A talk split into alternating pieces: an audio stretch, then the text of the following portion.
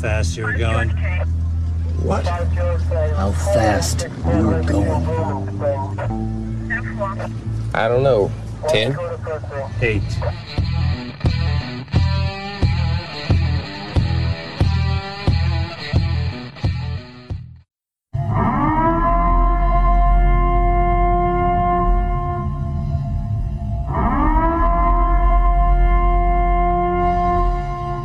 Be advised, this is an explicit podcast, so if you're easily offended, get your panties twisted into a knot. Turn this off before you get butthurt and mad, start to cry, have to run to your safe space. All opinions are those of the host and his guest and do not reflect the opinions of any government agency. Welcome to Motor Cop Chronicles podcast. I'm your host, as always, the Iceman. Excuse me, I don't know why I got a frog in my throat. We uh we do have a guest today, which I'm excited about. Hopefully, we're gonna get two episodes because we're gonna do some serious and then we're gonna try to do funny on a second one. So uh, I talked to this guy for over an hour before. He's extremely entertaining. He's a good guy to talk to. So we're to introduce him. We'll get his background, let him talk about himself for a little bit. So we're to get uh, Jason Cheney up in here to talk to us. Uh, I got my clapping sound effect right here. That's with the non-live studio audience right there. well, welcome to Motor Cop Chronicles podcast, Jason. Oh yes, please be seated. Please be seated. Uh, he, he's on prior law enforcement. Uh, we're going to get into that. Uh, he he was a, a chief of police for a, a, uh, a, little while. I'm not sure how long. Uh, been a police officer Four. before that. Yep, 14 months. 14 months he made police chief and mm-hmm. he, he he's got he's got a hell of a story to say about it uh, when we were emailing or direct messaging before he's like well i don't know you know i, I think you mentioned in one of the direct messages that there's some people in a certain area or, or something that don't don't like you or cops or something that don't like you and i'm like I don't care. They don't have to listen to me. This is my podcast.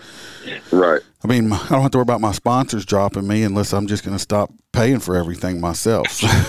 right. I'm going to unsponsor myself. Yeah, yeah, I'm going right. to unsponsor myself. So, uh, let's just uh, talk about how part of your start your career. Uh, how'd you start, and we'll just go from there. Okay. Um, I got interested in law enforcement when I, I had several friends that were patrol officers, and uh, it was kind of one of those deals where I went and done a ride along, and uh, just instantly knew, you know, that's that's what I wanted to do, and um, so I went from there. Applied, I think, in 2006 when I began my career. Went to the South Carolina Criminal Justice Academy, and I worked for Florence City Police for almost 10 years, maybe man, it's been so long ago. Um, maybe a little, it was right at the 10 year mark. Let's just say 10 years. So you were there a while. Then. And, oh, yeah. Yeah. I stayed with the one agency. Um, like I said, right at 10 years. Uh, started my own business and uh, the agency in Florence was an accredited accredited agency. And so, you know, basically was learning a lot of paperwork and keeping up to state standards.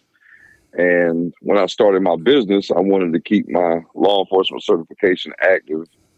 And here in South Carolina, you have to maintain basically like a a part time job with uh, you know your minimal training requirements yearly. And so I found a I was actually coaching youth football in a neighboring county, and I did that for almost three years, working part time and just getting to know that chief that I was working under. Uh, it was an election year. Obviously, a new sheriff got elected.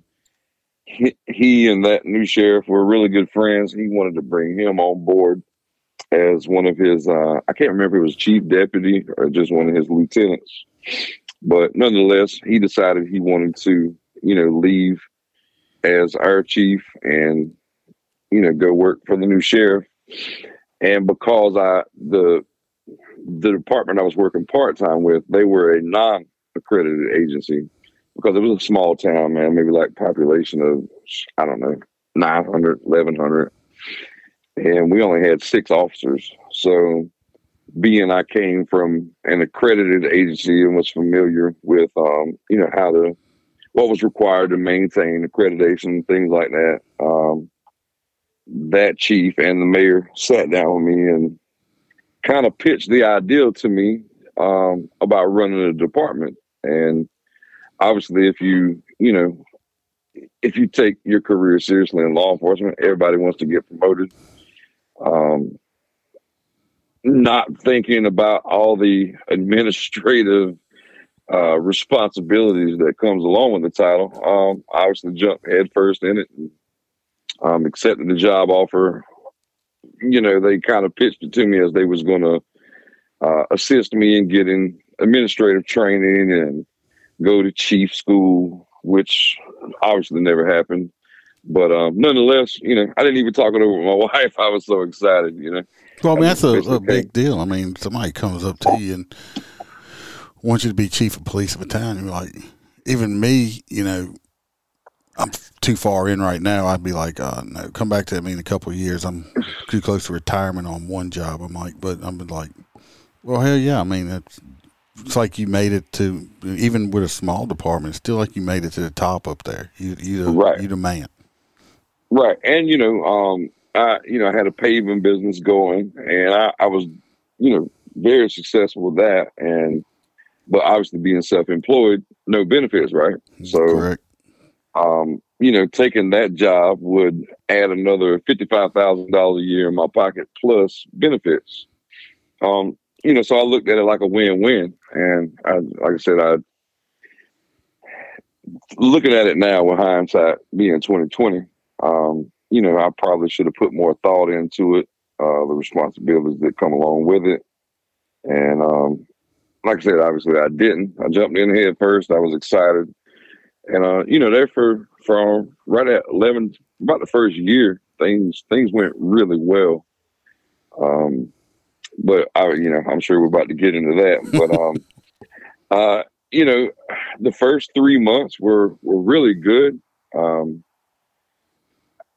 my when I came from Florence City, I had um, pharmaceutical diversion training, uh, drug interdiction training. I went to like four years of drug interdiction classes, and that, that was basically my thing. I, you know, I moved from patrol here in South Carolina to what's called a ranger unit, and basically you pretty much free roam. And once I, you know, moved up into that position, I started focusing more on doing interdiction work, and that's, um, you know, mainly mainly was my main focus doing interdiction, and so I had a lot of experience, you know, as far as you know, doing traffic stops, drug interdiction, um, uh, several gang, you know, identification, investigation, training classes. Um, I guess what I'm getting at is I had uh, You, you- you, you had a lot of- of street knowledge under your belt. Right, right. I had a lot of lot of street knowledge, a lot of um, you know investigative training. Um, I was very knowledgeable, and you know I, I took like you know the leadership classes you have to take. Oh yeah, they sent me. I've Um, been to, I've been to Right, the you know. So FBI leadership school, and I take another leadership school, and I think the best way to explain it would be I probably had enough qualifications to maybe be a sergeant. you know what I mean? but uh, you you know when it comes to being a chief, you know you're responsible for everybody's uh, you're for turning in everybody's training hours to the academy. You're responsible for making sure everybody's certification stays up to date. Being that I was a small town, um, you, I was basically didn't in have charge a of you didn't have a training guy that did all of that for Right. you. No, I I was responsible for everything. Like I I had to schedule training, I had to make her schedule, um, I had to keep the budget balanced, um, uniforms, mechanic work, everything. You know, basically, a lot of people don't realize that being a police chief in a small town is probably harder than being a chief of police in a in a large department because you don't have, you know, training guys. Um, you don't have like a city a city shop per se to send your uh, patrol units to when they need fixing. Um, You know, you well, the big departments, you have you have people that are overtraining, a captain or whatever overtraining. You Uh-huh. have you'll have you know another person that's worried about you know you have a, a, a chief civil deputy that handles budgets and all that stuff like that. And you. Yep. you're like, hey, I want to buy this, and they're like, no, that's not in the budget because they're the one handling your money. And exactly. you went from being a, a, a street cop, it sounds like, to to being an administrator because I mean it sounds like a lot of these chiefs and stuff like that. Nothing, nothing against them because I'm, I'm friends with a chief in a Mhm. medium sized uh, city out here, and I remember when he was a beat cop. Well, being a, a street cop, interdiction, drugs, and you go to sitting your to administrator. I mean it's uh, two totally different. I don't know if I could do it. Tell you the truth, yeah, and, and it really to. is. And, and you know, on top of all that, um, you're obviously responsible for handling all the evidence. You're responsible for everything, you know. And um, I actually had videos of me. You know, I would go work. I would, would go out with my. You know, I would show up at eight o'clock in the morning. I would try to uh, get all my paperwork finished, which consisted of, uh, you know, checking off reports, um, logging in any citations that were written.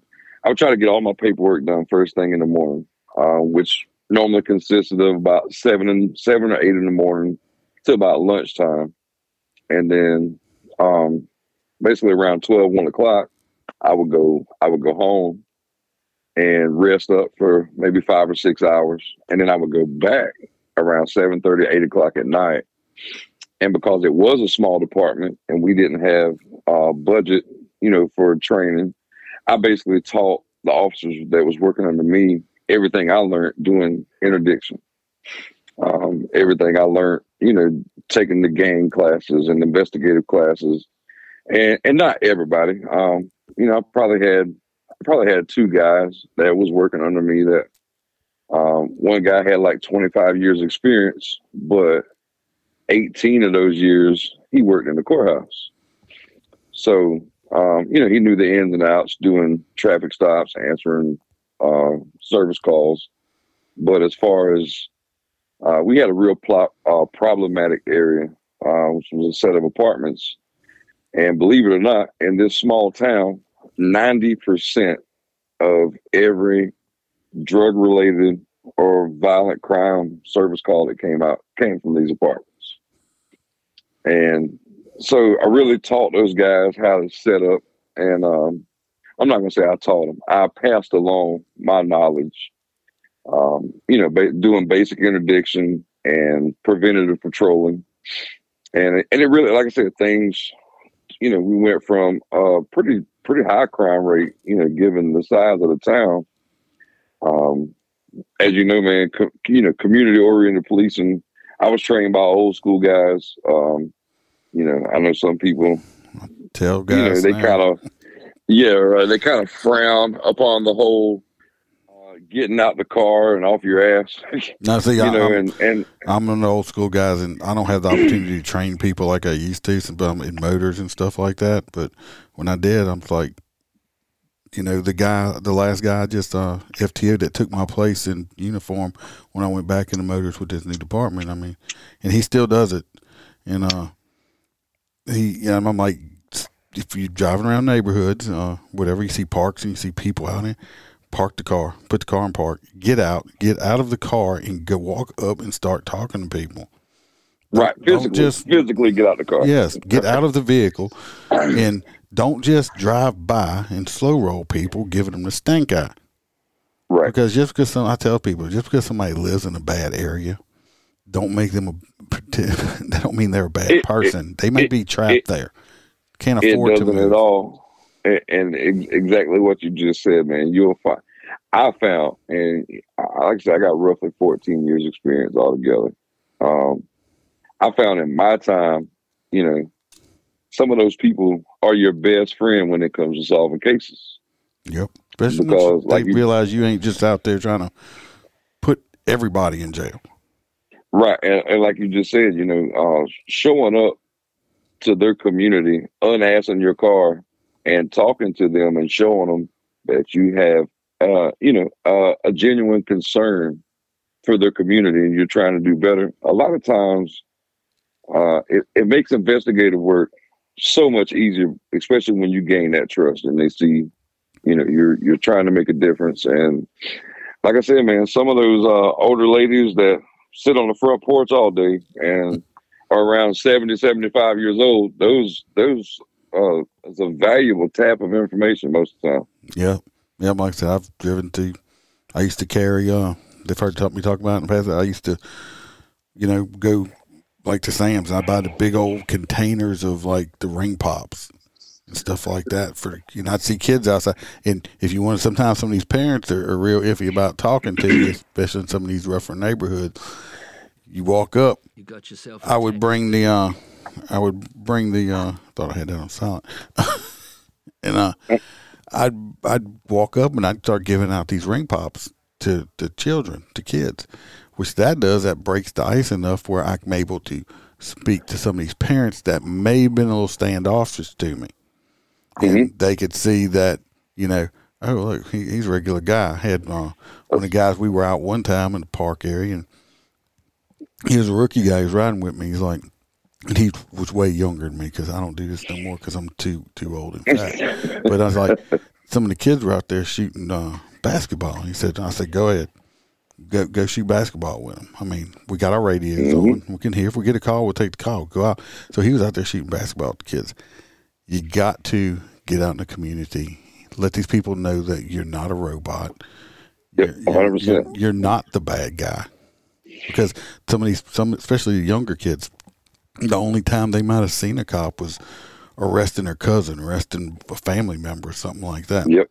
That's all they see. You got to put that different perception because I, I, got to the point where I could walk around certain areas or, or, functions, and little kids would come up to me that you know knew my name, hugging me, and everything else because I was getting out and I was I would walk to schools. I would go during lunchtime, especially to elementary schools. Is the greatest place. Excuse me.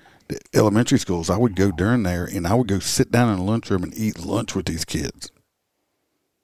Oh yeah, hundred percent. I mean, I, I kept a basketball, a football, um, little cheap stuffed animals, things things like that. And uh, like I said, man, a lot of a lot of these younger kids, and then you have, you know, the parents that that kind of tr- I call it training their children to be scared of the police. You know, yeah. um, but you know, like I said, once you build that relationship with them, it's uh, it, it makes life easier for everybody. And and like I said, if my personal opinion on it is is if you're in law enforcement, you should have a genuine care to want to help. You know, no matter what district or wherever you're patrolling. You know, if like me, I patrolled the whole time I was with Florence City.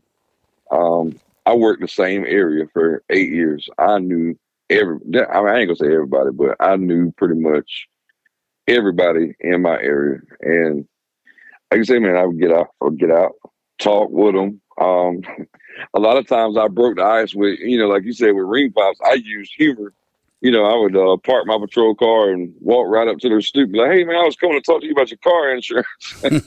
you know, and get them get them laughing, man. And and um, yeah, I never never never had a problem. And you know, in eight years, I never received a formal complaint against me. Um, I always thought that was pretty amazing. Um, you know, ne- never had nobody, not a single complaint. Oh, because no. I always I, I, treated everybody the same.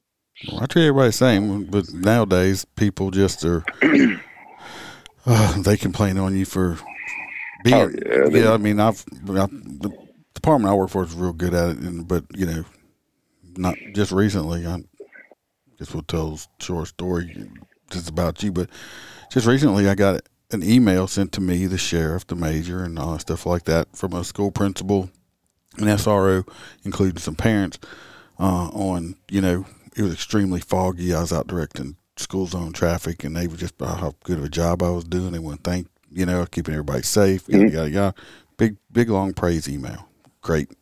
Don't get those too often. Uh, no. So it was nice. You know, the exact next day, next day, my sergeant calls me, not to gripe, but he to, to laugh because a captain called him because this was the next day. Like if it was a Monday, I got the letters. This was Tuesday. He called me. He's like, "You're not gonna believe this." I'm like, "What?" he said, "I was same exact school zone doing the same exact job I was doing the day before, but somebody called and complained saying that I wasn't doing my job." And the sergeant's like, "The captain didn't receive this email." He's like, "You're joking, right?" He's like, "Didn't you get that email yesterday?" He's like, "No." So the sar- my sergeant sent it, sent it to him, and he's like, "Oh," he said, "Don't don't even tell him about this because he's going to." I'm like, he's like, he's like, really? He's like, he's like, these dudes doing, they're going beyond out there, and you know, he said this was probably one person that probably had to wait 15 seconds because, I like I told him, this is a, a four lane, uh, major state highway. Mhm. I'm not going to get out there and stop 20 cars for one person to pull out. You can wait Right. 15 or 20 seconds. Okay. Now, if you start, start backing up, I'll, I'll let them out. But I'm not stopping, you know, a four lane highway for one person. You can wait. Well, yeah, yeah. We got to get a little line going first. know, Yeah, little- but- you know, But I mean, it, but that's what I'm just saying. I mean, doing the same exact job that I was doing the day before that everybody was praising me about, this, the next day somebody's bitching about it. yeah, that's how it goes, man. If people get their ass chapped, need some blister for for the most minor things, but um, you know, back to the chief thing when you know, like I said, man, I had absolutely zero administrative experience, and um, one of the first things that happened is my my eighth day.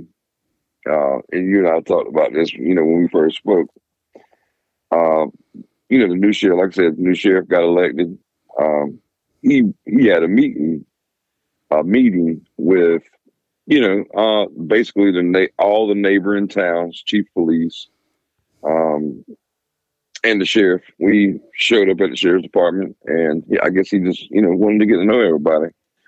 And um, I can't remember what all the meeting was about. It was about an hour long, and you know, here's me with a street cop mentality. Uh, toward the end of the meeting, you know, he he goes around the table and, uh, you know, there's a lot of politics. Unfortunately, when you reach that when you reach that level, um, and and you know, the sheriff being an elected official, um, obviously, you know, when a new sheriff gets elected, normally he brings his people in, and you know, like you and I said before, even though here the other chiefs were just like me, they were appointed by a mayor, who's also an elected official, who rubs elbows with the sheriff and who they all rub elbows with city councilmen, uh, local state representatives, you know, so on and so forth. Long story short. It's like a big circle But- jerk. Right. Yeah. It's a, it's a big circle jerk, and and normally all the other little chiefs are the pivot men. But um, so he goes around the table, you know, and each chief or respected representative of said department, you know, they're all, you know, sheriffs like asking them questions, and they're given the the typical. Um, I'm reading off a teleprompter, yes men answers, right? And so I thought it was a good idea. Um, after I heard enough of the political bullshit that I could stand, when it came my turn, I, you know, I was like, "Hey, you have anything to add?" I was like, "Yeah, I just wanted to know why we're all talking about politics, and you know, because my opinion is politics doesn't belong in law enforcement at no level." And everybody just kind of looked at me like, "Oh my god, I know this jackass didn't just say this." And I really didn't see I did anything wrong. You know, I was like, I'm just you wanted my honest opinion. This this is my opinion. We're Should we be we're talking not- about how to keep the community and the, the Right, we all have you know. counties, the counties safer, and we're exactly talking about brought- who to talk to to get the biggest donation from. right. You know, you brought us here to basically sign our um, multi jurisdiction agreement. Um, we should be talking about what's going on in our towns. Like, hey, you know, I'm a small department. I might need a couple deputies to come and help out on Friday nights or Saturday nights. But we're not talking about this. We're talking about, oh yeah, when I got elected, you know, this this councilman such and such is a new guy. Who gives a shit? I mean, he doesn't, you know. but like I said, I, I, you know, I immediately put my foot in my mouth, um, being honest, and uh, you know, it kind of snowballed from there. But so after all that, I'm, I'm like maybe in my tenth day. It's like my second week, and once I started realizing, like I said, the responsibilities that come with it, um, our evidence room when I first took over as police chief, I shit you not, was in the back of our department. There was two, three, there was like four old jail cells because it's like one of these old uh, Andy Griffith show type departments to where the jail and the department are are joined together, right? Yeah, I've seen them. We've had right. some. so our evidence room consisted of one of those cells. Obviously, the cell door is locked with a skeleton key that I had. Um, the evidence and evidence paperwork was they had took a piece of tin for like a tin roof hmm on the inside of that door, pop riveted a chute behind where you would put the tray in for like a prisoner. And so there's basic storage system. When I took, like I said, this is from previous administration. If you was an officer, you came in, opened up the evidence law, which hadn't been wrote in, mind you, since 1996, and this is in 2015, 2016. so nobody right? had logged nothing in it since '96. Oh, they, they dropped plenty, but nothing was logged. So they would basically go in and they would open the flat where the tray goes, staple their paperwork to the evidence bag, and just push it through the chute Just straight into the floor. Slide it down. Straight into the floor, man. I, I, I you not. And you could literally look in through the little, what is it, like a two by two foot wide, by not even two foot wide, maybe what, 10 inches wide by maybe two foot tall window. and, and you could look in the window and just see like the mound of evidence at the floor. so I go and um I go and I got the skeleton key. And and another strike I had against me was I didn't know any of these people. And so instead of asking the sheriff's department for help or one of the lieutenants that the sheriff brought in for help, uh, I would call guys I trusted from my old department, which was the next county over hmm because I knew these guys. Like one of them was a real close friend of mine. I knew him before I even got into law enforcement. He was my training sergeant. Um, you know, he, he taught me a lot. Learned a lot from the guy. I trusted him. Same thing I done. I So- would call people that I know and trust. Right, exactly. But they took offense to that. You know, it was like I didn't want them to be in my loop. You know, but it, it wasn't like that at all. I was just like I said, like um, basically what you just said verbatim. I tr- I trusted him. Uh, I knew he wouldn't tell me anything other than what I needed to be doing. So, long story short, I took the skeleton key. I opened up the jail cell door, and I had him on Facetime. And so I flipped the camera around, and I just kind of panned across this old jail cell with all this evidence in there. And his exact words to me was, "Shut the door, lock that motherfucker, don't touch it again until you get slid down here to do an audit." And I was like, "Well, what's what's that?" And he was like, "Dude, they they didn't they didn't train you. In, I mean, they didn't like give you any insight as to what you're responsible for." And I was like, "Nah, they just." They basically told me I was the chief, and here you go. Here you go. You the chief. You the boss. Here you go.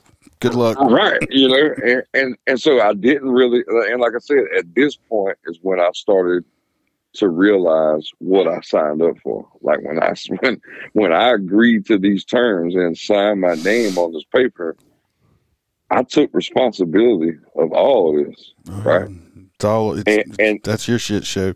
That's your monkeys Right, and that's and- your circus now. Exactly. And and and you know when when he explained that to me, the severity of the shit pile that I just stepped in really I got a good whiff then, you know. and um you know, so he kind of walks me through the audit process. And uh SLED here stands for State Law Enforcement Division. They basically um their offices are located directly I, I ain't gonna say directly, but it's it's right there at the academy.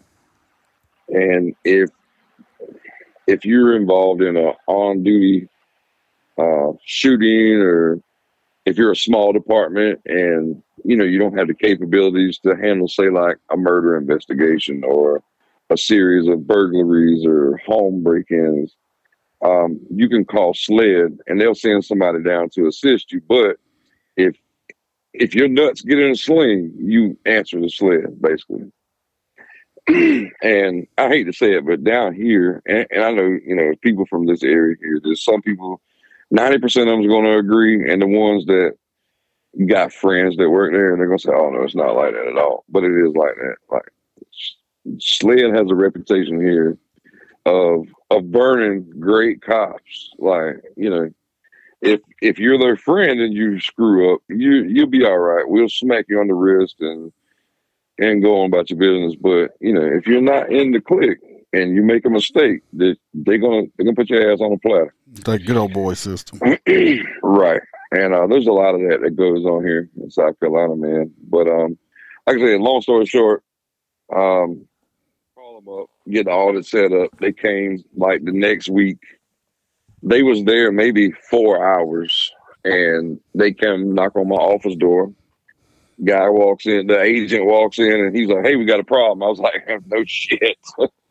um, and he was like, "Well, on top of your evidence room being a mess, he was like, uh, you know, during the audit, we found a bag open. The bag says, you know, um, I can't remember the exact figure, but I'm gonna say uh, it was somewhere around like fifteen hundred dollars. So I'm gonna use that." He's like, "The evidence bag says fifteen hundred dollars is supposed to be in here. Um, there's twelve hundred dollars missing."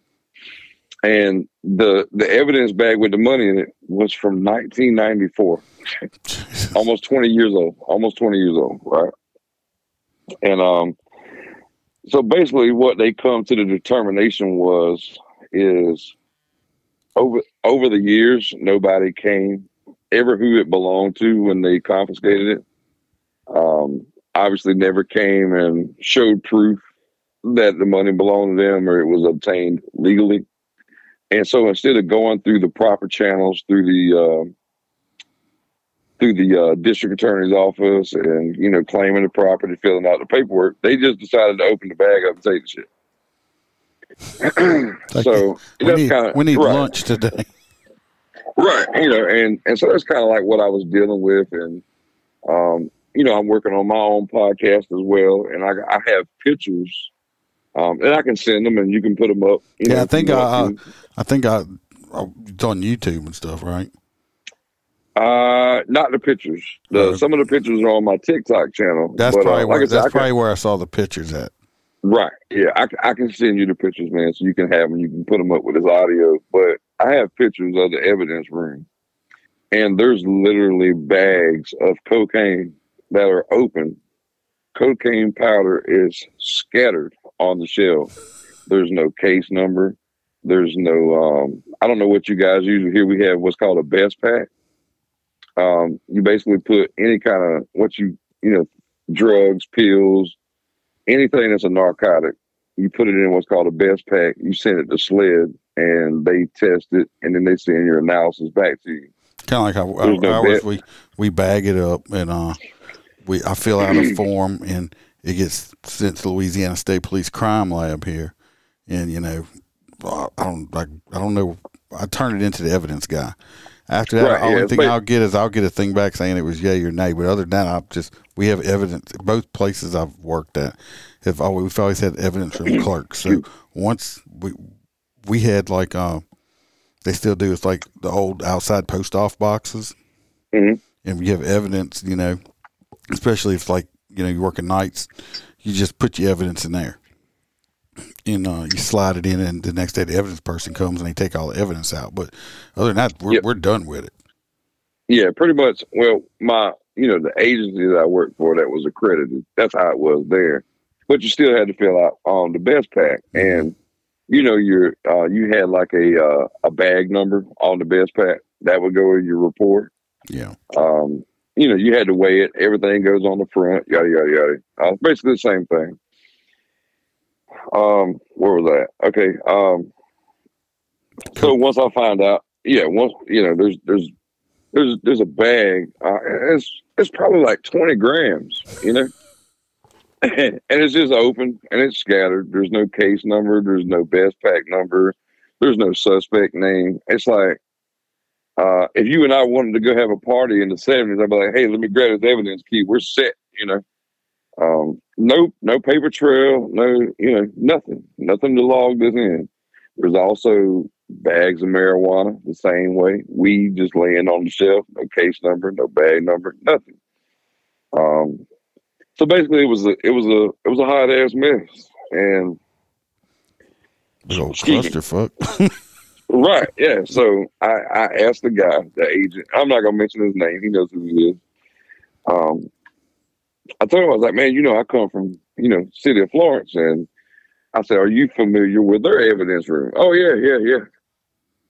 Well, do you think it would be a good idea to just get with the um, solicitor's office? And I'm pretty sure some of these bags have like 91, 98 uh, 2002, the ones that do have paperwork with it, I'm, I'm almost 100% certain that there, we don't have any pending cases. So I said, you think it'd be a good idea to check with the solicitor's office and clear all this shit and just get it destroyed? And I said, you know, I'll go to Walmart myself and I'll buy the bins, um, you know, and and set up, you know, like the shelves. There was 3 Mhm. shelves, Sh- shelf A, shelf B, shelf C, you know, kind of measure out the Tupperware container and have like one through 12. So if you logged in evidence, you know, you could say, I put it in container A3. And then if you had to pull it for your case, you know, me being the chief and the evidence clerk, you know, officer comes bring me his paperwork. Okay, I put it in A3. I can go right to it, organized. He's like, well, uh, each department in the state of South Carolina are responsible for their own evidence handling. So we can't really tell you exactly what to do with it, but it probably would be a good idea to organize. So basically, that was his cop out way of saying, like, yeah, this shit's messed up and you probably need to organize it. But I'm not going to tell you that because I'm covering my ass. yeah. Yeah, you know. So and and he, you know, I told him I was like, look, man, I, I said I'm gonna be honest with you. Um, I know how to log evidence in, but as far as the, I told him I was hundred percent honest with him. I said, man, I'm kind of in over my head. I have no idea how to destroy this shit. I said, I know at Florence, um, they would go out in the woods where shooting range was at, and they had like a hundred fifty gallon D drum barrel, and they would incinerate this shit on, you know, like every six months. And um, I I don't have access, you know, to an area where I can do that. And I told him I was like, but I said, you know, I got pharmaceutical diversion training on how to handle dosage units of pills, uh, prescription cough medicines, things like that. I know how to destroy that stuff, and the personal belongings once it's cleared, I can, you know, I can either throw them in the trash or or whatever.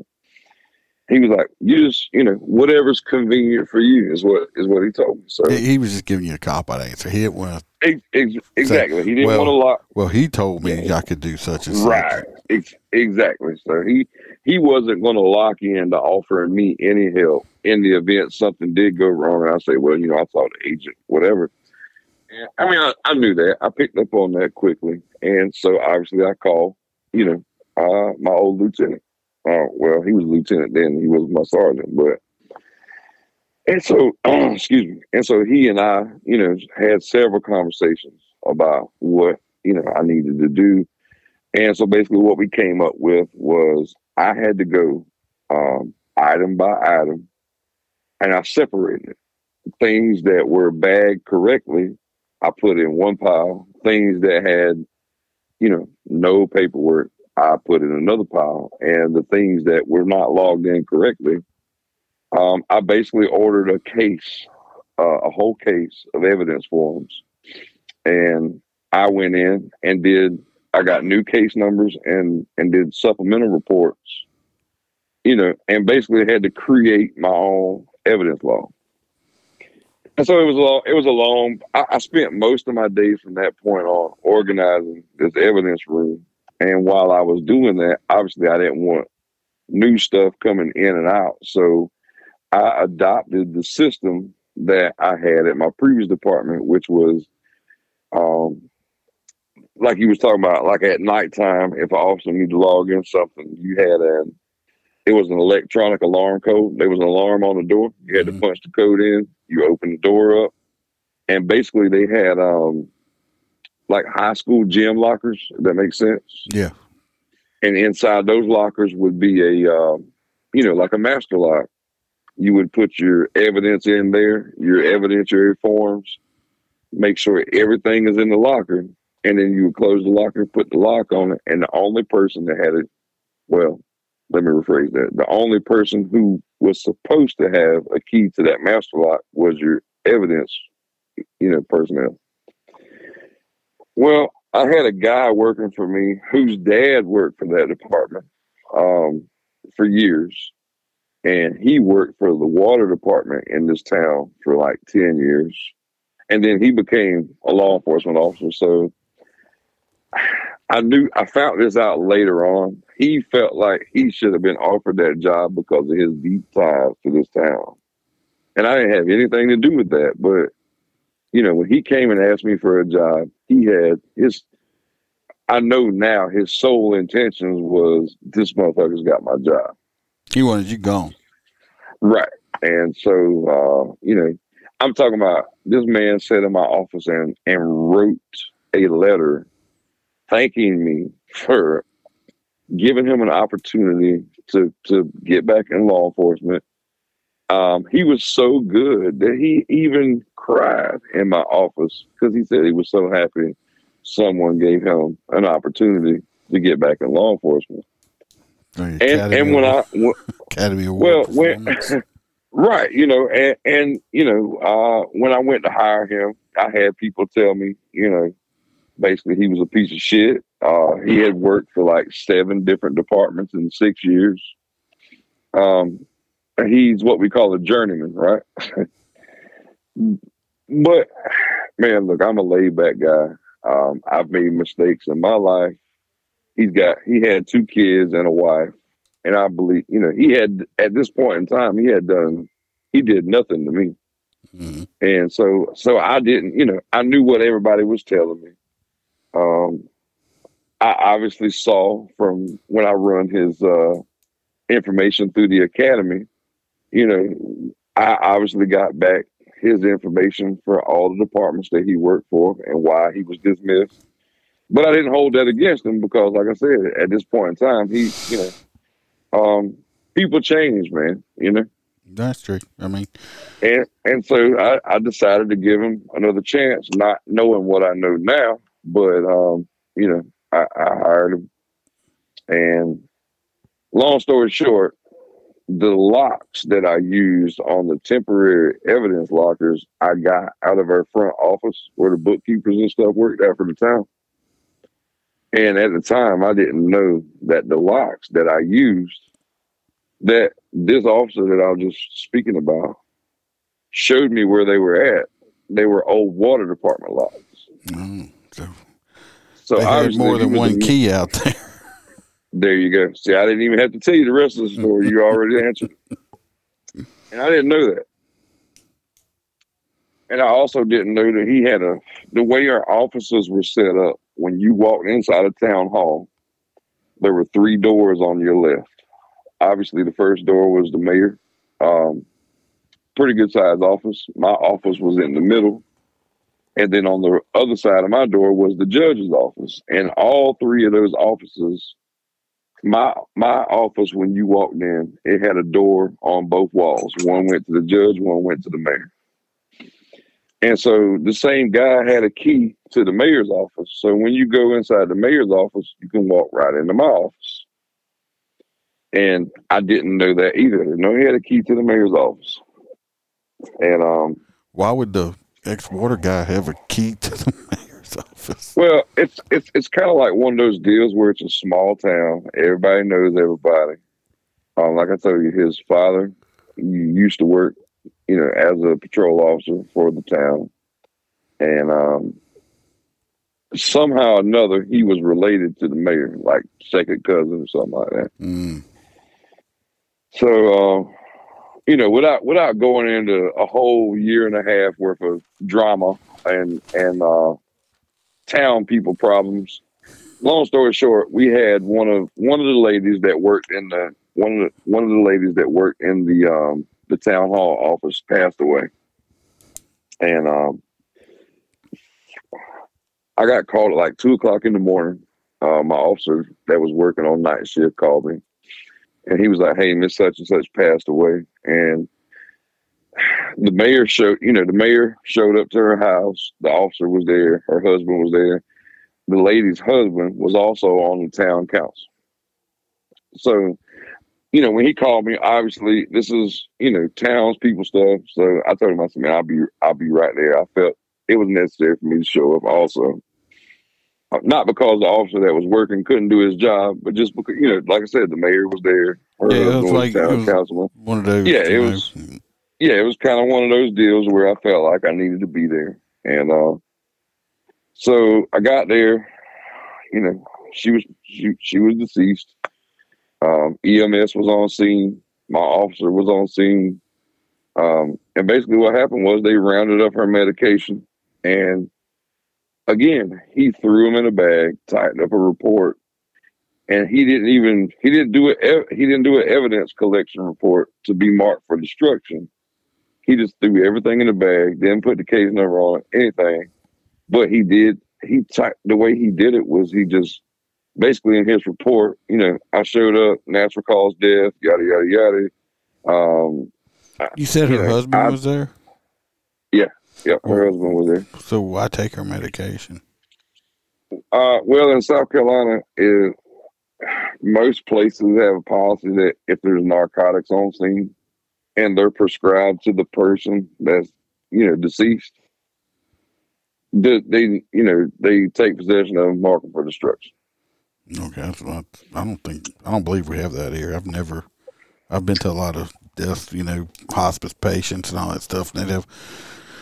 I mean, that's their Well, medication. most- we, the family or the whatever hospice nurse or whoever else, somebody else will destroy it. My Right. my my father uh, passed away coming up by about two years or so, and uh, even when my mom died of cancer, I mean, we had Mhm. morphine, and I mean, we had a lot of you know scheduled narcotics in the house. And- Oh yeah. Well, I- I'm not saying that's the law here. I'm just saying like in the department that I came from. Okay, okay. I, I Uh, was just wondering you if know, it was something different. I just Yeah, nah. I don't think it's. I, you know, to, like I said, to be honest with you, I, I'm not. I'm not going to say that's that's uh, South Carolina law. It was more or less like policy from where I came from, yeah. Okay, I got you. and and and if we didn't take possession of them, most of the time, the corner that showed up, you know, he would say, like, uh, you know, just if you don't mind, go ahead and destroy these or whatever. So we would have to take it.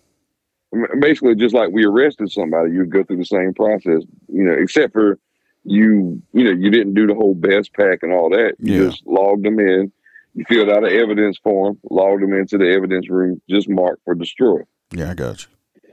Right. So this officer didn't do that. He just puts in his report, um, you know, I took possession of a bottle of, I can't remember, what, I think it was like Tylenol threes or something. Or it, it might even been like a Lorcet, or so I can't remember what it was. Anyway, it was a pain pill. Just put it like that. And so he, instead of doing a you know, an evidence form and checking the box, you know, marked for destruction, he just puts it in the report, throws it in the bag, and then puts a copy of the report, staples it to the bag, throws it in the temporary evidence locker. And it comes up, you know, uh, the next day, me and my wife's getting ready to go out of town. And so uh, I think that happened on like a Thursday night, and we were leaving Saturday morning. And I can't remember what happened. Anyway, I ended up being at the office at like 10 o'clock Friday night trying to get everything caught up before I left. And so I, I look at his report and I see, you know, he it said, you know, he didn't put anything in his report about filling out an evidence form. And like I um before, you know, we started your podcast, I was telling you, um, when I when I came from Florence City, at the end of every shift, uh, you would meet with your corporal and you would basically give him your report log for the night and hand him your uh, your MDT. And you know he would sit there and basically go through, check for errors, um, you know, all that clerical shit that you got to do.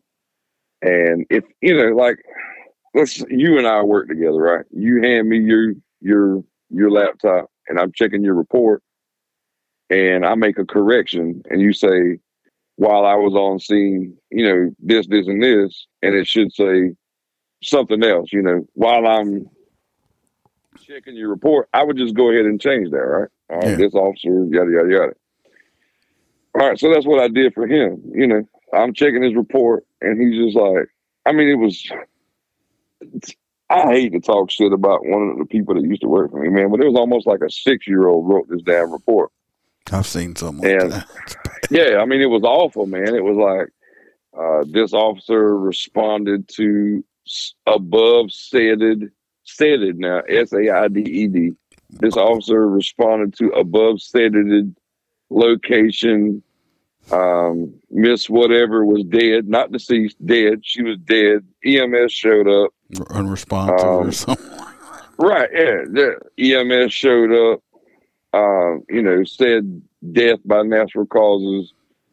Uh, she had on her person, she didn't have it on her person because she's fucking dead. Uh, she had on her person, you know, one bottle of Lorcet, one bottle of muscle relaxers or whatever the fuck, you know. And um, and then he just goes, I took possession, put him in evidence bag, no information available. No further information available. So basically, I had to rewrite his whole report. You know, I'm like, man, you can't, I can't turn this shit in, man. It's like you wrote this in crayon. and so I, I corrected his report for him. And now, mind you, each time I correct the report, I print out, I print out the report with the corrections on it, and I put it in their box with their name on it. And so I did his evidence form for him um, you know, I corrected the report. I put, you know, this officer responded, yada yada yada. This officer took possession of, you know, this, this, this. This officer also completed the evidence form, da da da da. Made a copy. I took the copy of the evidence form, copy of the report, stapled them together, dropped the evidence in the temporary locker, put the corrected report in his box, and then I hauled ass. Well, like eight months go by, right? I mean, I'm talking like this shit was weird because I think she died right around Memorial Day, and the thing that happened to me when I got arrested was in maybe like September, April, May, June, July, August, yeah, almost six months. And you know, I'm I'm on my way to work one Friday morning, and it's like seven fifteen. I don't get a call from the mayor. A fucking news reporter calls me, our local news reporter. And she goes, Is this uh is this Jason Chang? I said, Yeah, this is he. Hey, this is and I can say her name. She said, Hey, this is Tanya Brown Channel 15 News. I said, Oh yeah, hey Tanya, how you doing? She said, I'm doing good. Uh, can you tell me why you're on suspension? And I said, On suspension? I said, Shit, I ain't on suspension. I'm on I'm on my way to work. And she and she was like, "Well, I got a call 30 minutes ago saying that you were on suspension because some some issues with some evidence." And I told her, I said, "Well, I, I have no idea what you're talking about." I told her, I said, "Hell, I just I just left my house like 10 minutes ago, and I'm like 10, 15 minutes from the police department." So she was like, "Well, how about when you get it figured out, give me a call back?" And I was like, "All right." So now my mind's wondering, like, how the fuck is the news people calling me, asking me I on fucking suspension? That makes no sense at all. What do they know? I don't know. Right. You know, and and so when I get to the police department, there's two agents sitting there from SLED. And sitting across from them is old boy that was just in my office like eight months ago crying and begging me for a job. And so I asked him, I said, I walked in, I said, uh, and it just happened to be the same two agents that come and did my audit, right? Hmm. So, you know, I had got to know them a little bit because obviously they did an investigation as to why money was missing. And that lasted like two or three months. And so I got to know them a little bit. And so I walk in, I'm, like I said, I'm not going to mention their names, but I was like, hey, agent, such and such, you know. Hey, I'll just call him Agent Bob and Agent Rob. I was like, hey, Agent Bob, Agent Rob, hey, how you guys doing, man? What's, what's going on? You need to go talk to the mayor. And I looked at him and I said, well, Agent Bob, what, you, what the fuck is going on, man? Like, why do I need to go talk to the mayor? Why is the news people calling me and telling me I'm on suspension? And he goes, a news reporter called you? I said, yeah. Tanya Brown called me like 15 minutes ago, wanting to know why I'm on suspension about something from this, you know, to do with evidence. And he said, the only thing I can tell you is you need to go talk to the mayor. And I was like, well, why? And he, and so he then he gets really upset with me. You know, he's like, I told you to get the fuck out of here and go talk to the mayor. And I'm like, okay. Uh, so I walk outside. I call call the mayor, and I was like, hey man, what what the fuck is going on? yeah, I meant to call you. You fucking think? Like, I mean, like I got I got two SLED agents in here telling kicking me out, you know, and then I got a news reporter calling and telling me I'm on suspension. Like, I was like, what the hell's going on? He's like, I'm on the way, just hang out. He's like, don't go back inside. Just hang out outside the department. When I get there, we'll go in my office and talk. So I'm like, all right, cool. Well, if you remember earlier, I told you the same guy that was in there crying is like the mayor's second cousin or something like that. Mm-hmm.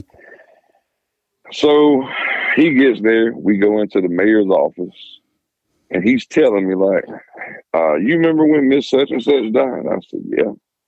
I said, "Right there around Memorial Day." He goes, "Yeah," and he goes, uh, "You remember when officer whatever you know did a report?" And I said, "Yeah." I said, "Yeah, he did a shitty report." I said, "I had to correct it." I said, "I filled out the evidence form and all that. That's why I don't understand what's going on." And he says, uh, "Well, those uh." Those pain pills that you guys collected, they're they're not in the they're not in the bag. And I asked him, I said, Well, my first question is, is how the hell do you know they're not in the bag? Because they're supposed to be locked up in the temporary evidence room. And nobody's supposed to be in there but me. So how would you know that they're missing? The same guy that I was sitting across from the SLED agents, he said he called him and told him that they were missing. And I asked him, I said, well, again, you know, my first question is, how does he know anything's missing? How, get in there? Right, exactly. How the hell does he know that anything's missing because he's not supposed to be in there? And I said, even if he was in there with the temporary lockers, the only way, you know, I told him, I said, I put those on the top shelf. Like the only way to know anything was missing out that bag was if you physically opened that door and pulled the bag out. So again, how does he know that something is missing? And so he he never did explain to me how or why he was in there or how he knew these pills were missing out of his evidence bag. But when he's get, as he's getting ready to explain this to me, this same officer just opens the door while you know, my boss and I are having a conversation about what's going on in my department. And he comes in and just helps himself to the chair right beside of me. And when he sits down, he looks at me and goes, I need your gun and badge, chief. And I said, uh, I said, I can't. you know, I, I, honestly, I can't remember what I said, but I, I didn't give it to him because I told him I was like, man, who the fuck are you? Like, no, you, I, was, I, was, you, I know what I would have said to him. right, you know what I'm saying? Like, and I and I asked him, and I was like, dude, I said, you're, I said, I'm talking to my boss. And the last time I checked, I'm the chief, and you're a, a patrol officer. Like, you have no tenure here. You're one of the last. You're the last person that I brought on board. You, you know, like you have the least amount of time here um, I'm not giving you shit. You know what I'm saying? Like, and, and furthermore, why are you asking for my gun and my badge when it's it's if anybody should be asking me for this, it should be you know Rent. Well, I won't say his name. The mayor should be asking me. You know. And so he made a big deal out of it, man. So I finally just said, I was like, fuck it. I said, you're not getting my gun because it belongs to me. But I was like, hell, if you if you want this badge that says chief on it so man, here you go. And so when I gave it to him, you know, he just he turns around, he walks out, and they basically made me go home, man. Like I, I mean, I had I spent so much time over there. I had a futon bed in my office. Um, I had my personal computer there because, like I said, I had a paving business going. So, like, basically, I mean, I would spend 16 to 18 hours a day in that office. And so I asked them, I was like, can I get my computer stuff? No, you can't. They told me, they said, you can't touch anything. It's a, uh, until we figure out what's going on, your office is to be locked up. And they took crime scene tape now and put it across my door. They said my office was a active crime scene. All right, so the next, the the very next morning now at eight o'clock, the officer that worked for me, that was my sergeant, whom I trusted very much, he was like, he calls me. No, it was before that because it's six to six shift. So he calls me at like fifteen after six, and he was like, Chief, uh, I need you. I need to talk to you. He was like, but I, I don't know if I'm supposed to say anything. He was like, but I just saw something that that troubled me, and I was like, well, what is it? And uh, he was like, you know, I heard him say yesterday that your office was supposed to be an active crime scene, but um, the guy, you know, that that cried in my office, he was he was like when I came in to clock out and and drop my reports off, he was like, Your door was open and he was in there going through your filing cabinets pulling paperwork. And I said, well, what kind of paperwork was he pulling? And he said, I don't know, but I took a picture of it. And he said, You can't really see the paperwork in the picture, but I got a picture of him in your office. And I was like, all right, cool, you know. And uh, I told him, I said, well, just make sure you save that. Don't delete it. Because I said, hell, the way it's looking, I'm probably going to need that later. And he was like, well, I ain't just get a picture. He's like, I got a little bit of video too. And I was like, shit, that's even better. And uh, so, long story short, man, like I said, this we could turn this into a four hour episode. But long story short, it drags on for like six months. I get called in and I get interrogated by SLED, the same agents that did my audit. And they told me that those 15 pain pills that that they got from the from the lady that died were were gone. And they said that the guy, you know, that I hired that was in my office crying, he found them, wrote a letter to SLED's, you know, saying that uh, basically I lied on I changed the report, you know, to reflect they saying that I took the pills out of the report, but they was on the evidence sheet, right? Yeah. Conveniently enough, the evidence sheet is now missing. Hmm. All my evidence paperwork, all the copies of the evidence paperwork was in my filing cabinet where I got a picture of him in my file, where the guy got a picture of. And, and and you know, so they started interrogating me about it. And uh, I told him, I said, man, I, I, I mean, like, I, I don't have any answers for you because the last time I saw those pills, they were in that bag. And I told him, I said, matter of fact, I said, ever who went in that locker and found out they were missing, I said, if you would look in the supplemental report, you would see that I, I did take those pills out the bag and I put them in the main evidence locker in the destruction pile. So they should be in there. Well, they wasn't in there either because the key, the skeleton key that was used for the jail cell door, it was now missing. nobody knew where the nobody knew where the key was at. So long story short, man, my interrogation lasted about five hours, and they kept asking me like, "Did I did I steal these pills? Did I take them? Did I sell?" I'm like, "Did I sell them?" You know, I was like, I said, I don't know if you guys know this or not, man. I said, but I, I'm not bragging by no means. I said, but I have a small paving company that does commercial parking lots. I said, man, I average right at three hundred thousand dollars a year gross, and I'm making fifty five thousand dollars a year doing this job.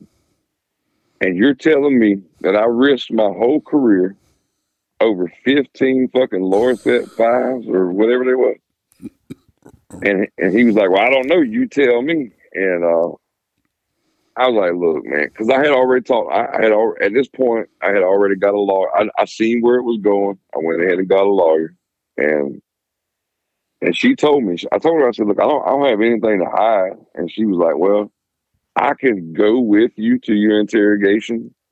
She was like, but if you don't have anything to hide, I mean, just go over there, cooperate, and you know, if they start talking crazy, then just shut it down. She was like, hell, you've been doing this, you know, 14 years. Just you know what to do. And so that's that's basically what happened, man. You know, I agreed to uh I agreed to take a polygraph test. I, uh, I I asked them, did they want me to go take a drug test? No. Uh, I said, you want me to take a polygraph test? No. Uh, we You just want to know what you, you. you would think that as investigators, the first when somebody volunteers to take a polygraph, even though a lot of times it's not admissible, to go and jump all over Right. that shit. Exactly. And like I said, I offered to do a polygraph test. I offered to do a drug test. Um, you know, they, they was like, no, you know. And and so then what made it even worse was the guy, he was like, Well, if you didn't uh if you didn't sell them, just tell us that you took them. Did you take them orally or what? I said, Look, man, like I don't like what part what part of I took these pills and put them in the destruction bin in the main evidence room are you not understanding? Like, I mean, I told him I said I did a supplemental report.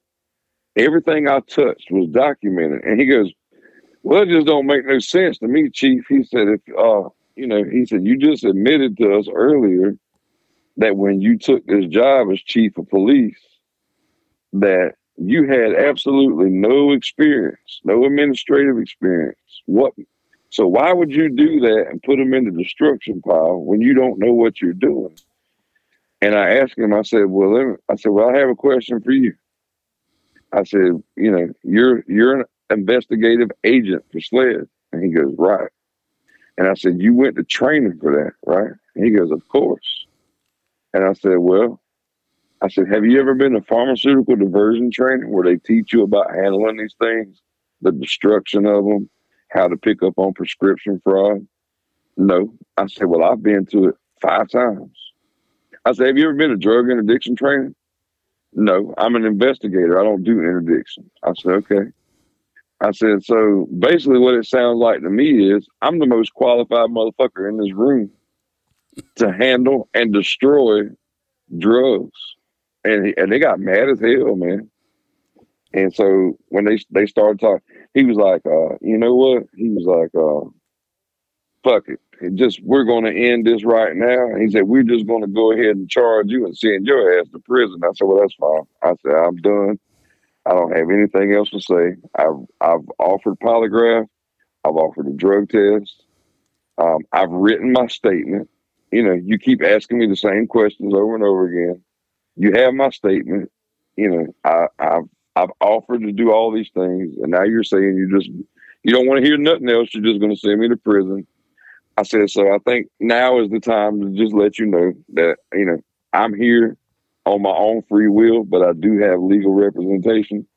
And from this point on, you need to contact her because I'm done talking to y'all.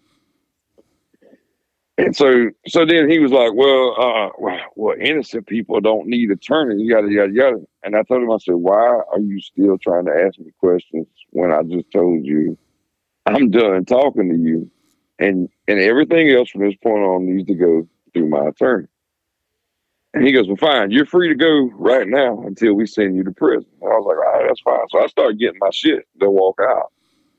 And then the guy grabs me by the arm and he was like, Before you go, our lieutenant wants to talk to you. And I told him, I said, No, I don't have anything else to say. I said, Well, just sit down and listen. So I go in the lieutenant's office at the SLED office and he starts the same shit, man. He was like, uh, you know, he read my statement, starts asking me questions, same, same questions, and I give him the same answers.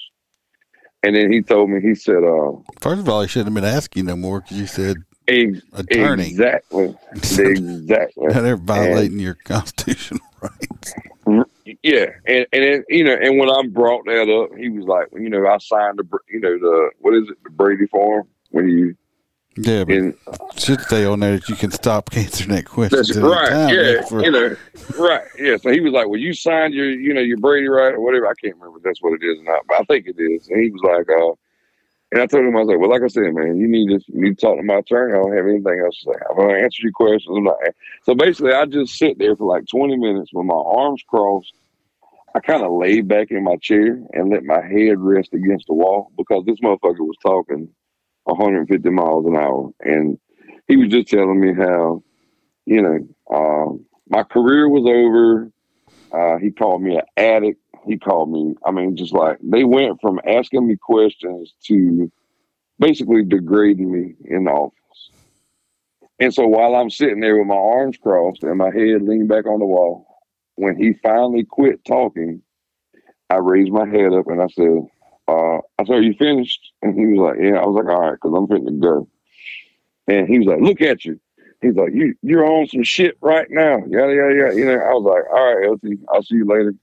Um, I like like I said, man, my, I gave him my lawyer's number, which they knew they knew who she was, man. She's she's a great attorney, and I, I dealt with her a lot through cases and stuff.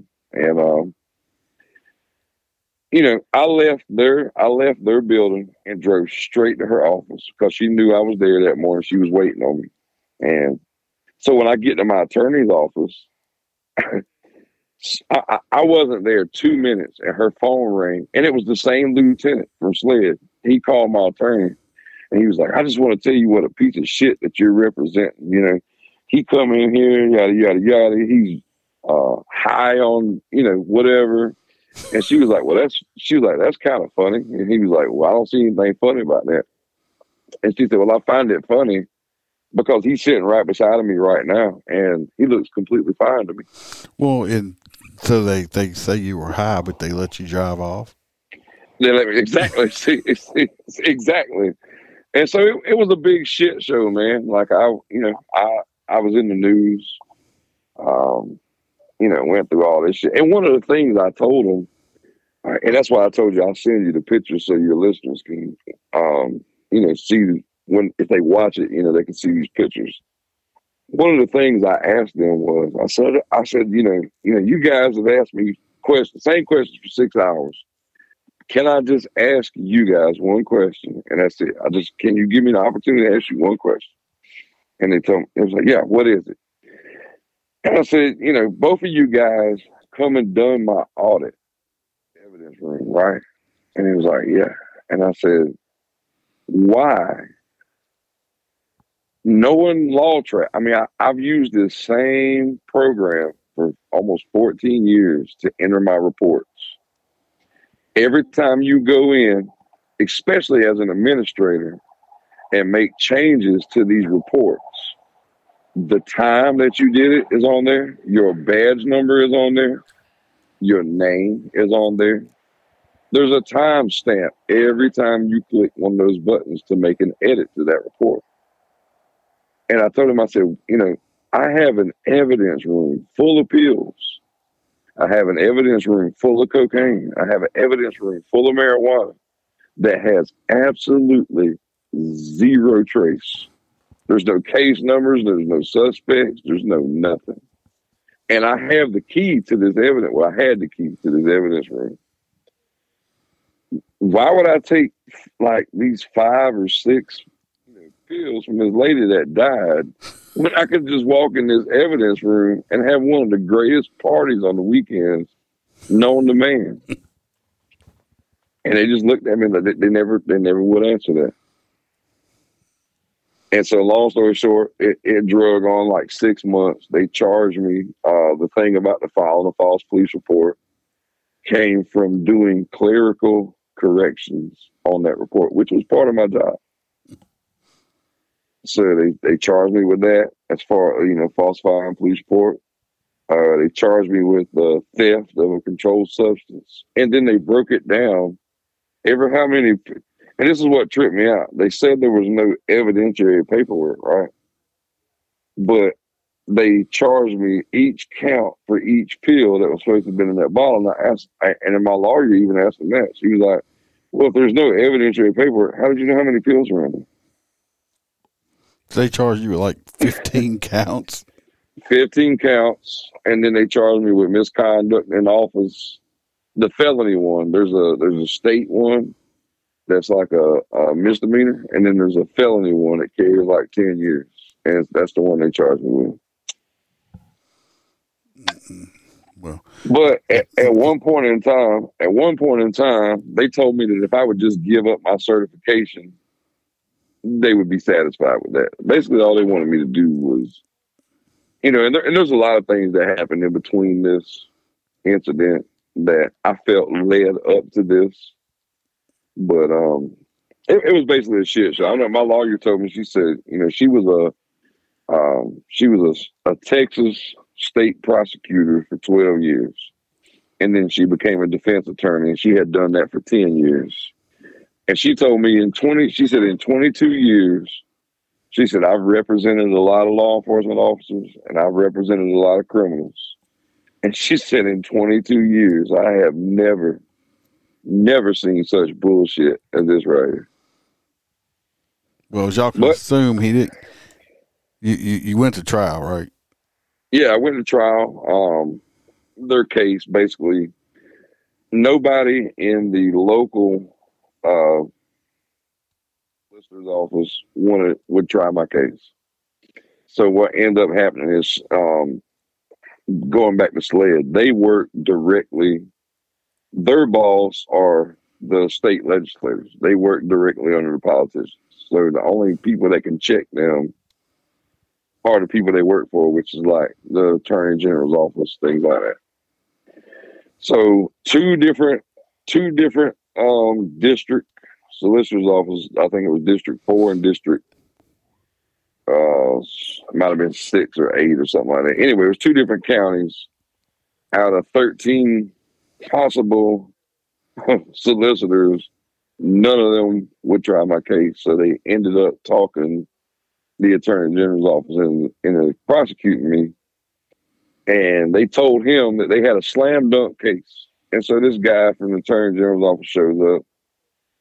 And as I, I'm assuming, like maybe he looked over it and just kind of saw what they wrote in the right to wit to get my to secure my warrants.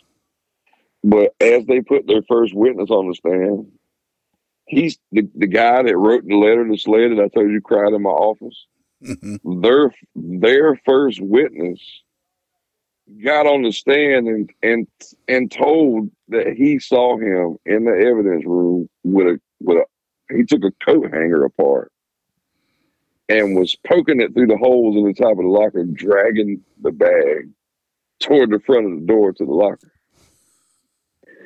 And and so it's it starts unfolding really quickly. And my you know, I went through all that uh, I went through all that media, my name dragged through the mud. Um, my trial lasted. It took the judge longer to read all my charges than my trial lasted. You had a judge And trial or a jury trial? Yeah, I had a jury trial, but um, after the after the state put their third witness on the stand, the um, prosecutor from the attorney general's office asked the judge for a recess. Um, him, my attorney, and a judge went back in the chambers. They came back out and dropped my charges. So they ended up dropping it before everyone went to the jury. Then Right. Yeah. Yeah. They when they came back from that meeting, they dismissed the jury and and then they just dropped my charges. And then my record got expunged and but it cost me almost ninety thousand dollars. So that's what you know. Um, on my TikTok videos, you'll see a lot of people comment like, "Well, you know, if you were innocent, you know, why did you lose your certification?" And the reason I lost my certification was because by the time all this drug out for almost two years, it cost me almost ninety thousand dollars in legal fees. And initially, when I got arrested, the uh, the academy suspended my certification pending the outcome of my trial. Well, here, when they suspend your um, certification, it goes through a reinstatement process, like an appeal process. Well, the head of that committee is the chief of SLED, right? so the same, Yeah. so the same, right? The same agency that charged me, the chief of that agency was on the appeal panel for me to get my certification back. And by the time I spent ninety thousand dollars, you know, um, you know, my lawyer asked me, she was like, do you, I mean, do you want to get back in law enforcement? And I told her, I said, well, you know, is it, she said it could last a day. And she said, if they want to, they can drag, they got up to three months. They can drag this out for three more months. She's like, so it's, you know, she's like, I, obviously I'll do it. But I mean, it's it's a matter of you know, and and, and by this point, you know, my wife told me she was like, "Look, if you go back to law enforcement, you, you're on your own. You done seen how quick they turned on you. You seen what kind of bullshit they drug you through. If you want to go back to that, then you're gonna do it by yourself." She's like, "I'm not going because my wife's a nurse practitioner, and I mean, they went as far embarrassing me and sending the DEA to her job and pulling all her prescriptions because they accused her of sliding me prescriptions and I wasn't even a patient. Wow. Who? So they embarrassed her. Oh yeah, it's like just trying to destroy yeah. the whole family. Right. And and so, you know, with, with that being said, you know, she was like, look, they drug me into this shit. Um, you know, they it, my lawyer man tore the, the, the three witnesses that they did put on the stand. Like my lawyer fucked them up on the stand. Like she caught them in so many lies. Like I don't understand how they didn't get charged for perjury because first of all, the agent that was in charge by the time my trial came around, he wasn't even a fucking SLED agent anymore. He was working for the hospital doing security. and he didn't even show up to testify against me, and he was the lead agent on my case. Wow. And the secondary agent that showed up, when he was on the stand, um, my lawyer asked him about interrogating me for, for almost six hours. And he said, Well, whatever's on that paper is how long your client was there. He's like, what I'm looking at, it says he was there an hour and a half. And she, so she asked him, she said, Well, where where's the audio and video recording of the interrogation? And he said, We didn't we don't have one. And she said, Well, I mean, don't you know, you have the head of a department that you're accusing of stealing evidence, and you mean to tell me that you got his written statement, but you didn't audio or video record the interrogation? And and he said no. And she said, so there's no way to prove. She's like, you know, you already lied about this, so we're supposed to just take your word, you know, that he was only there for an hour and a half. and he was like, well, like I said, whatever's on the paper. And then she goes, so you're telling me at no point in time did you and my client walk out of the interrogation room, and then you guys made him go in your lieutenant's office to continue the interrogation. Well, I mean, he did go into the lieutenant's office, but I mean, she's like, exactly, you know, and and then uh, and then she said, you know, well, you know, what made you even charge my client? And and I swear to God, man, this man said we had just moved into the building and the and and the air conditioning and stuff hadn't been hooked up correctly. He said, so it was a little warm in the interrogation room, but your client was sweating profusely every time he answered a question. And she was like, "Are you? You know what I'm saying? It's like she just gave him that look, like, "Are you fucking serious?" and um, it, it was a shit show, man. And then after my trial was over with, me, my wife, my mom, and I can't remember who else it was, but anyway, we walked across the street to to a restaurant to eat. And while we were in there eating, I'm not gonna say his name either, but while we were in there eating, the judge that presided over my case walked in to pick his food up. And he was like, he's like, I'm just gonna be honest with you guys. He was like, I, am glad, you know, you agree, you know, you agreed to just go ahead and let him drop the charges. He was like, because if that thing would have went to the jury, he said, I would have invoked the 13th jury. He was like, I have never in in 36 years of sitting on the bench have I seen a shit show like that. And so it was just it was a uh, uh, it was crazy, man. It was one of the who got appointed re- chief in your old spot. Um, well, it wasn't, conveniently, wasn't crying guy was. No, conveniently enough, the sh- you know the sheriff and I had a a pretty decent relationship, even after I stuck my foot in my mouth. You know when I first met him, but we became I ain't gonna say friends, but we had a very good working relationship. And so um, he appointed, uh, I think it was his, might have been, I don't want to say it was his chief deputy, but I, it's it, one of his like second or third in command. He sent him over there to take to, to fill in as interim chief.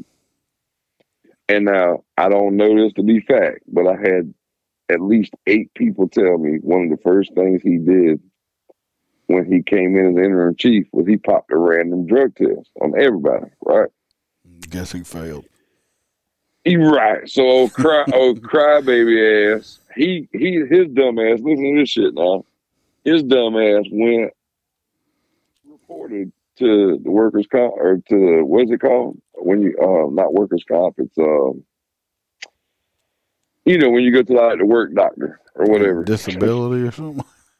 Um no, you know, like where you report to, like if your department tells you to go take a random drug test, you No, go yeah, like, yeah, yeah. where, yeah. So he goes like this stupid son of a bitch reported, took the test, right, and failed it. But he showed up the next day before the results came back and told him he was like, "Well, I'm gonna quit. I'm gonna resign. I don't want to take the drug test." He. And so the inter well, the, the interim chief told him he was like, "Well, listen, I sent you over there, and you went in the capacity of an employee of this department.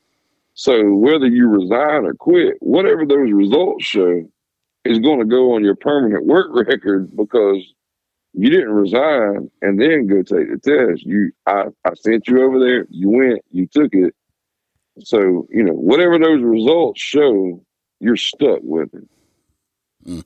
And just and just so happens that motherfucker tested positive for hydrocodone, cocaine, and marijuana. Believe that shit. he must have been the evidence room clerk. Mm.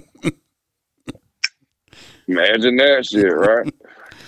Well, at least and, I, and while he was while he was on the stand, my lawyer tripped him up, and he ended up admitting that he had a key to my office. I,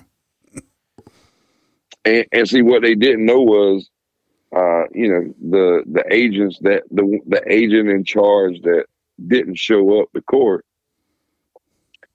In one of his statements that the guy that did show up was reading, he said that they went in my office and looked where I told them my evidentiary paperwork was, and there was nothing there.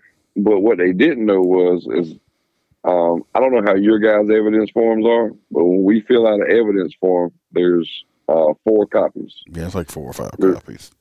Yeah, there's a copy that goes with your shit. There's a copy that goes with your report.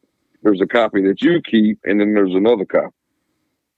Well, what they didn't know was is the way I done that. I I had a composition book, and everything I touched, I wrote down in order in that composition book, and then I went in and made the evidentiary forms. Right. Well, they tore. Oh, I, I'm assuming since they had pictures of him in my office, he had ripped out the papers out the composition book, so there was nothing in there.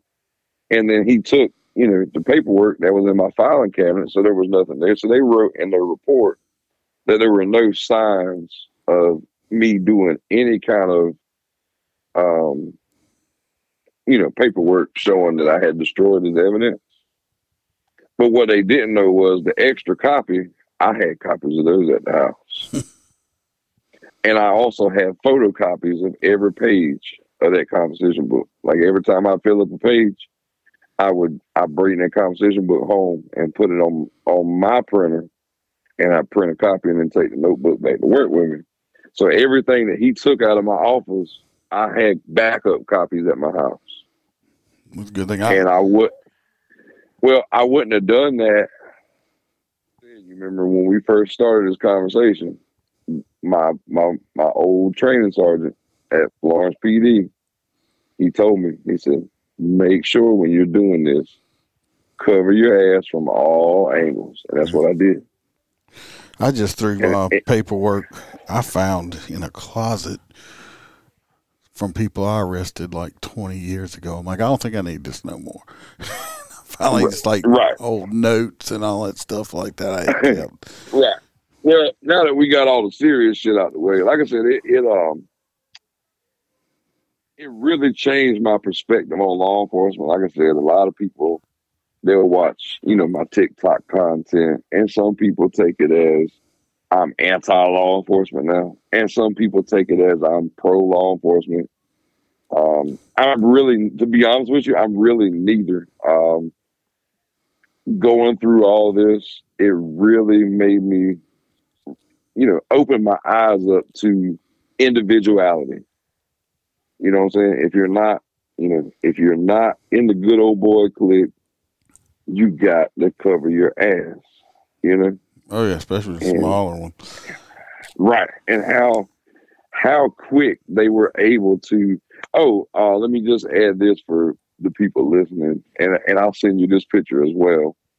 During my interrogation, the agent that didn't show up now, he told me that old crybaby ass that wrote the letter the, the initial letter that was written to them about concerns of the evidence missing he was like, "Well, I don't know why he would write this letter because I, re- I mean, he was like, I don't know because I don't know him like that. You know, me and him, you know, he's like, I know of him, but you know, that's about it. Like, you know, I've never worked with him. I don't, you know, I don't know who his family is. Like, he basically told me he, you know, he knows of this son of a bitch, but he doesn't know him, right? Well, I'll send you the picture, man. Uh, the very next year, like like I said, the shit drug on you know, I was actually in office for like a year and a half. My trial lasted a little over two years. So by the time all this is over with, guess what's coming up? Mm, Election. Election. right. Okay. The same motherfucker that was in charge of my investigation at SLED ran for sheriff against the sheriff that I was pretty cool with. Right. Hmm. You know what his campaign slogan was? A- accountability. Oh, here we go. he ran his campaign on account- accountability and integrity, right? Well, somebody sends me a picture that these motherfuckers posted on Facebook. Old boy that wrote the letter to get the investigation started and cried in my office. And and the agent in charge that didn't show up, that that, you know, put all these charges on me, they're standing there side by side. Each one of them's got their arm around the other and in big bold letters at the top, uh, I would like to thank agent such and such for coming by to check on me, and and you know he's the he's the the best candidate you know for the job 2020, Mm. and I'm like, God damn, I thought y'all didn't know each other, you know. And uh, I mean, it was a shit show, man. And I, like I said, I appreciate you letting me. Well- it, and it feels good to get it off my At chest. least it, it and, uh, worked out for you. Yeah, it did. It was. It, nonetheless, though, man, it was. Uh, it was a rough time. no, I Um, can imagine it stressed, you know, sitting there with yeah, it trying to, It- especially looking at 10 years, especially, you know, if you didn't do nothing. right, and it and it really, um, you know, to be honest with you, man, it opened my eyes up to the fact that if they could do this to a police chief, you know, what about all these people? You know, and I'm not saying everybody that that cries, you know, hey, I didn't do this shit is innocent because you're as a police officer, you are as well. Um, people lie all the fucking time. Yeah. But but at the but at the same time, that small percentage of people, man, you know, it really opened my eyes up to the fact that you know some of these guys that that are investigators that do patrol, um, that could possibly have a vendetta against somebody. How quick that they can set their ass right on up and take their freedom from. And it made me look at it made me look at the job, man, different. You know, I'm not gonna lie to you about that. It made me, you know, it You it it, definitely see how it put a bad taste in your mouth. I mean, it, it it it did, and it and it hurt me more than anything because you know, um, talking about all that bad shit, you know, I, I, I you know, we didn't get to touch on all the good that I was doing in the community. I mean, we did a, um, while I was doing all this other stuff, administrative duties and things like that, um, we were putting on programs for um, the youth and stuff in the community. Um, I was coaching youth football through all this. Um, just really involved in the community. And man, I ain't gonna lie to you, man. I'd be a liar if I told you I didn't cry because it broke my heart. Um, you know, I had people that would come up to me and was like, "Man, I know you didn't do this. Uh, God, I hope you get your job back. You know, you've done." You know, I mean, like I had people that I didn't even really know. Like, man, we love you. We love what you're doing over here. We love the fact that you're trying to be a positive influence on these young kids. Uh, like I said, man, it's it's kind of, it is still kind of tough to talk about, and it's and it's kind of touchy because it it did it, it got me real emotional. Not not for the fact that they drug me through the mud, but just for the fact that Well, something you dedicated right, 12, 13 years of your life doing, right, and and then all of a sudden they're going to accuse you. I mean, unfortunately, unfortunately, there's bad people in every profession. exactly, It's just you know, if you have a, unfortunately, if you have a bad McDonald's worker, the worst thing you might eat is a booger or some spit.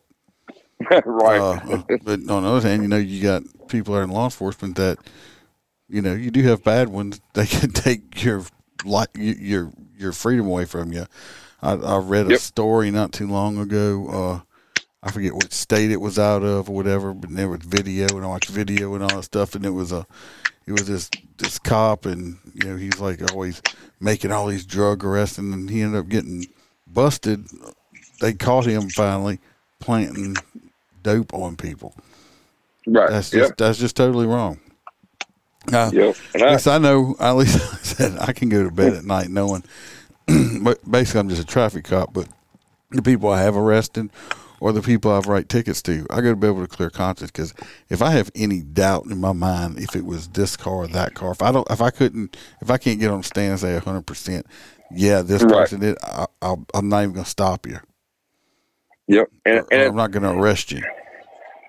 Yeah, and and, I, and I'll be honest with you, man. And I, and I've said this, I've said this in my TikTok content before. Um, fortunately, the the previous department that I worked for in Florence, Florence City, and, and I'll say that name proudly, man. Florence City Police. When the years that I worked there, we had a really good group of guys. I never witnessed nobody um, intentionally shit on nobody or arrest them for no reason or uh, I never worked with anybody that was uh, prejudiced one way or the other. Um, there was a couple assholes, but they I didn't work with them personally. Like it would be like um, how you were saying you were working details. Like when we had overtime details, they would come in and work on our shift for like extra manpower. Yeah. Now I did run into there was two incidents in almost in 10 years there was two incidents and both of those I can't remember if they got charged or not, but I know they got fired for sure. And you know what happened after that I'm not sure, but kind of you know reflecting on what you just said um, where I was doing interdiction stuff, a lot of people would call me to assist with searches. and after, excuse me, after doing, you know, five years of interdiction training, you know what I'm saying? Like I knew how to search a car. Yeah. And so this guy asked me to assist him with a search while he stood at the back of the car with, with a suspect. Well, I searched that car and I know I searched, kind of like what you just said. I know I searched that car. I didn't smell anything. I didn't even smell the slightest hint of weed. I, I didn't see anything, right? There's no shake in the floorboard, nothing. Like I saw nothing. And so I come back and he was like, Did you find anything? I was like, Nah, man, I ain't, I ain't see nothing. I was like, I, I, you know, I tossed it pretty good. I ain't see anything. Do you mind if I take a look? You know, you hang out with him. Let me go take a look. Yeah, sure, go ahead. He goes up there, and I'm talking about two minutes, man. Hey, where that damn? How'd you miss this? And I'm like, I'm looking like I know this motherfucker. You know what I'm saying? Like I know, I know this motherfucker put this weed in this man's car but how do you prove that? Exactly. You know, I don't know why some people and, and well, like they and- need and- to make. They, I guess they're trying to make a name for. I don't. I, I, right, and, like I said, I, got too much but- integrity. I couldn't sleep with myself. But what's but but how you gonna make a name for yourself busting somebody for five grams, man? That's that's nothing. Yeah. you know what I mean? Like I- why why why was just to lock somebody up? You're gonna charge them with five grams that I know you put in there. you just And- bad players. Well, and like I said, that was just you know out of ten years, there was two isolated incidents. That was one, and another was uh, I was over in my district, and they called an investigator to the scene, and so he and the victim start going back and forth arguing because she wasn't liking what he was saying, and she was kind of being an asshole, you know, and uh, so he comes out of his mouth. You know, I talk kind of weird, man, but he, uh, you know, he he calls me over to the door, and I'm like, "Yeah, man, what you need?" He was like, "Won't you come in here and talk to your people? Because I can't understand this Ebonics bullshit she's talking." And she looked at him, and I looked at her, and she looks at me, and she was like, "I said, what the fuck you mean, my people?" And she was like, "Yeah, what the fuck do you mean, his people?" you know, and it just and it turned into a big deal. Like she, you know, she called the lieutenant. She wanted to speak to somebody, and rightfully so. Well, I mean that's But, kind uh, of a racist type. Yeah, and and you know, and like I told you, man, I've dealt with you know, I'm married interracially, and I I had I had a sergeant when I first started. Uh, you know, I I I've been divorced, and and this my wife I'm with now is my second wife, and at this particular time, my wife that I'm with now, we was just about to get married, and so my sergeant pulls up beside me while I'm typing my reports one night. He pulls up, rolls his window down. He's like, "Hey, Chang, how you doing?" I was like, "Man, I'm good, Sarge. How you doing?" You know, he's, "Oh, I'm good." He's like, "Hey, uh, I saw your request form for your time off for your wedding." I was like, "Yeah." He's like, "Yeah, I signed it, man." He's like, "Congratulations." I said, "I appreciate it. Thanks, sir."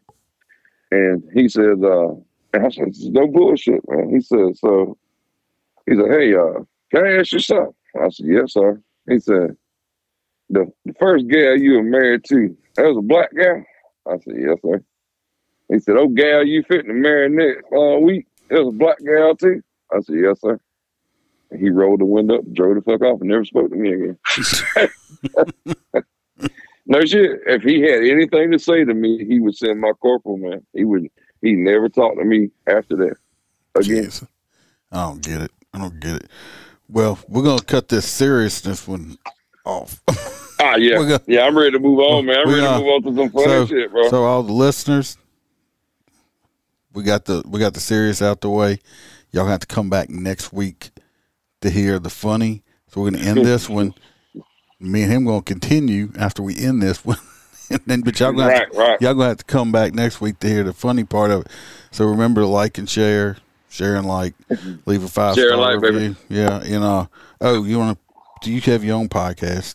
Do You wanna put Uh, yeah, I, I'm I'm working on it. Uh, it's on YouTube also. It's uh, JC3 podcast. Um, I only have one episode right now because I'm working the story that you guys just got finished listening to. I'm working on putting it out. It's going to be like documentary style. I have all my records from my trial that I'm going to post on there for everybody to look at. Um, charging documents, evidence documents, everything. So it'll be laid out for everybody to see. Um, and I want people to see it. You know, I like I said, just trying to raise a little bit of awareness that sometimes bad shit does happen to good people, and uh, but you know, it's it's how you overcome and move forward. So All right. So we're gonna end this one and uh you stand by, we'll close it out and then we'll y'all come back next week and let's the rest of. And always remember to smile because Iceman could always be behind you.